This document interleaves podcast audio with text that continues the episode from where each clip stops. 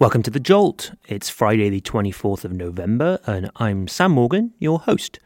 Later in today's show, I'm going to be looking at how a shift towards the far right risks undermining climate action efforts around the world. First up, though, let's take a look at some of the major climate and energy stories making headlines around the world.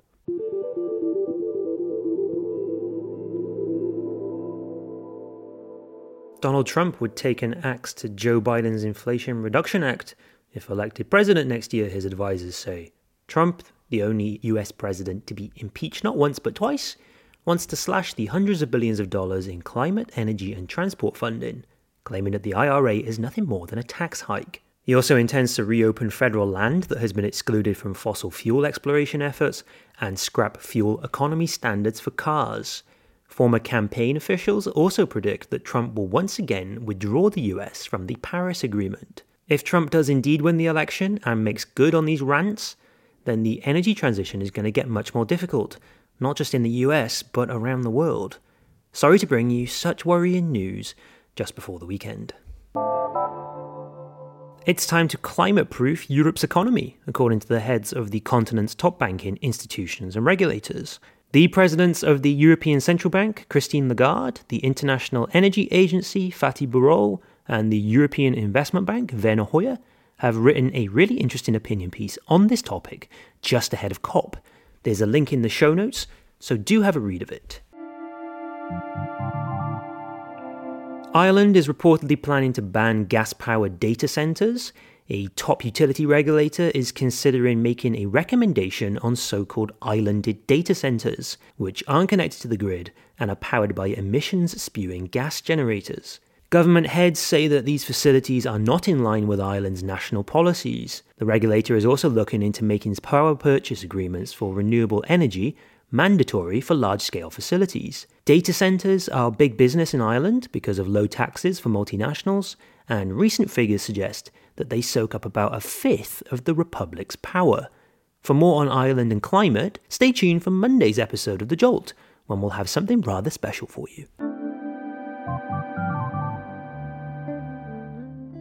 France is reportedly refusing to pay a large scale fine for missing its 2020 renewable energy target. France was supposed to hit 23% renewables in its energy mix under EU law, but missed it by quite some margin, achieving just 19%. Countries that fall short of those benchmarks have to pay heavy penalties, but the French government has informed Brussels that it will not pay.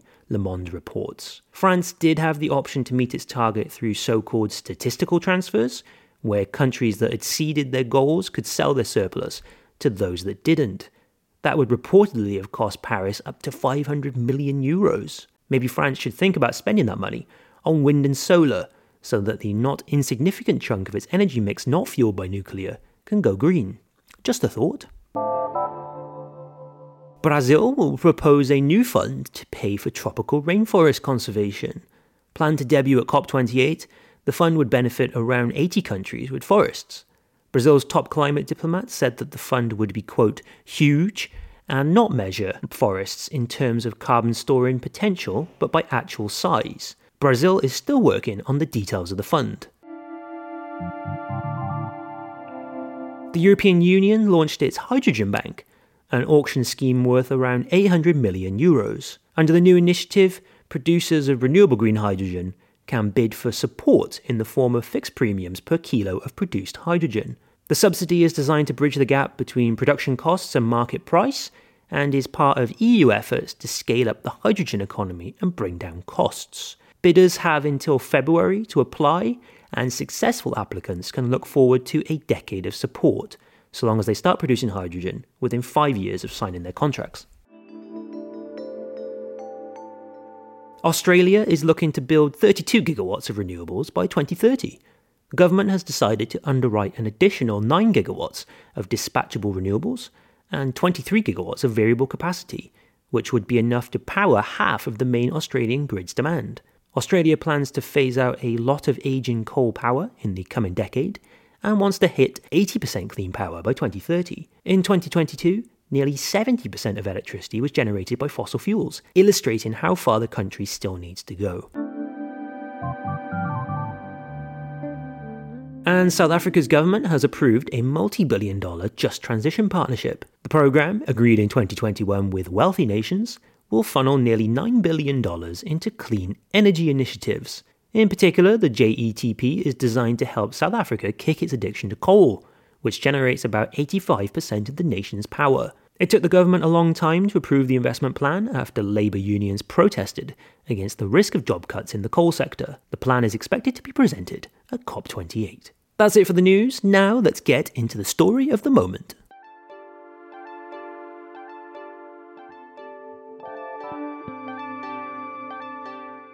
Voters around the world are choosing the far right to lead their governments, potentially unleashing political forces that will take a machete to green growth and climate action efforts that have taken years to become established. It's a worrying trend, and this week showed that it is not one that will change course anytime soon. We start in Argentina, where voters decided that firebrand newcomer Javier Milei should be head of state for the next four years. Milei was pictured on the campaign train wielding a real chainsaw and claims that the ghost of his favourite dog told him that he would become president. He has also had the very same dog cloned. Milei has pledged to gut many aspects of government work, roll back environmental standards, and to ramp up fossil fuel use and production. He has made no secret of the fact that he is a climate change denier. It wasn't even a close election, and he is due to take power on the 10th of December. Whether Milei will make good on his pledges, or if he will even be able to pass them, is difficult to tell at this early stage, but we are potentially on the cusp of a dangerous period for climate efforts in Latin America, so this story is still worth flagging. Julian Reingold, an environmental reporter, explained to me direct from northern Argentina some of the background to this election.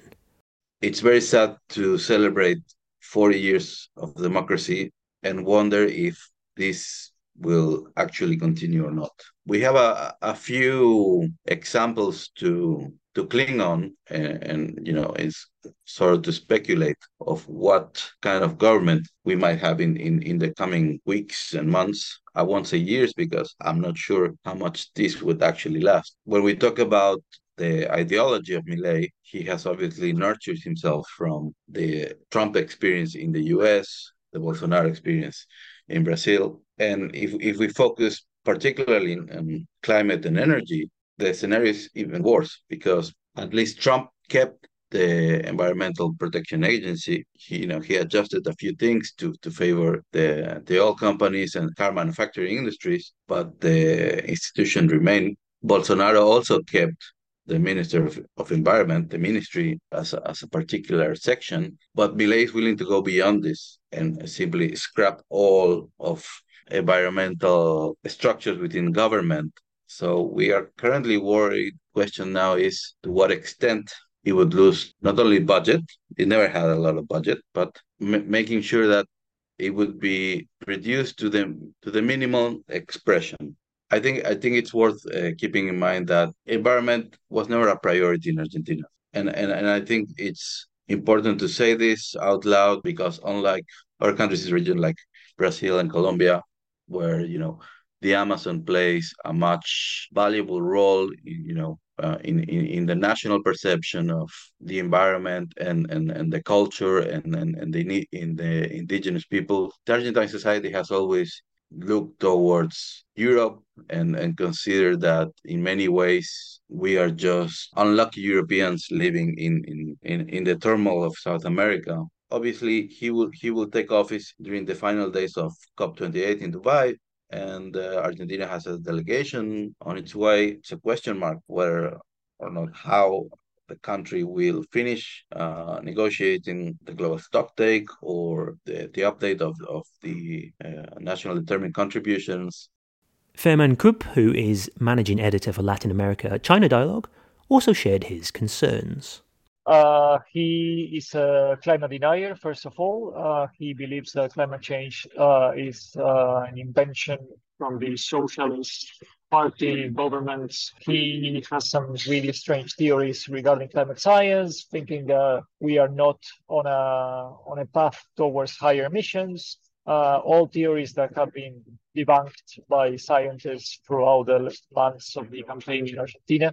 There are some drafts over the potential new structure of the national government, and there's no mention whatsoever on the environment, not even on a secretariat or anything. I've I had the chance to speak with climate researchers and uh, and people in the ministry over the last two weeks, and the the sense uh, is that everyone is quite concerned and afraid of what will happen. On a on a positive note, the the thing that we can look forward to is that Argentina has a really federal structure, which means the provinces are quite powerful in terms of their decision making.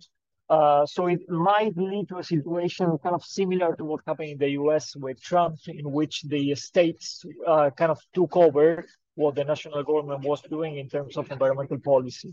Uh, that's my hope, at least, because what we see on a provincial level in the country uh, might end up being quite different compared to what we will see on a national level. It's not just Argentina, of course, that is facing this challenge. As mentioned, Brazil has had to endure Jair Bolsonaro's climate arson, and the US might have to deal with another bout of Donald Trump. Italy has its first right wing government since the fall of fascism, and France will yet again decide in 2027 whether to hand Marine Le Pen the keys to the president's office. She might succeed this time around. On Wednesday, too, Dutch voters decided that the anti immigration party of Geert Wilders should get first go at forming a government after he got a quarter of the vote. Wilders has a long list of planned policies such as banning mosques, ending freedom of movement, leaving the EU, withdrawing official apologies that the state has made for its involvement in the slave trade, and some rather radical thoughts on climate. He intends to roll back nitrogen reduction standards, a key issue in the Netherlands, raise the speed limit to 140 kilometers an hour, and take the Netherlands out of the Paris Agreement. Wilders still needs another party to support him, marking a true test for conservative parties that have until now refused to work with him. If they continue that embargo as hoped and expected, it is likely the EU's former Green Czar, Frans Timmermans, will be given a go at forming a coalition. Given the Netherlands' weighty role in setting Europe wide green policies, the choice ahead could not be more important.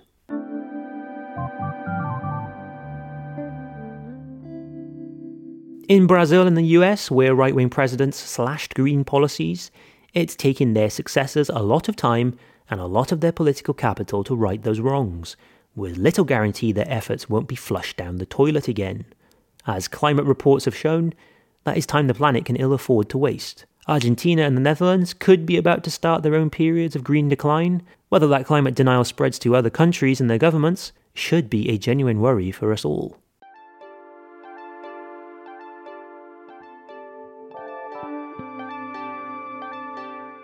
Many thanks for joining me for today's Jolt. I'll be back next week on Monday for much more of the same bite sized news updates and a look at the story of the moment. I hope you can join me. In the meantime, check out the latest episode of What Matters, which zeroes in on carbon removals and their role in the energy transition. Also, have a read of our latest deep dive on blue hydrogen, as well as listening to Talking Transitions, a new special podcast series brought to you by Foresight and EY. The first two episodes are available now. You can listen to The Jolt and our other shows either on the website, in app, Spotify, Apple, or wherever you get your podcasts. Thanks once again to everyone at Foresight for helping to make The Jolt possible, and shout out to Mute Island for providing the theme music. Until next time, thanks for being a part of The Jolt.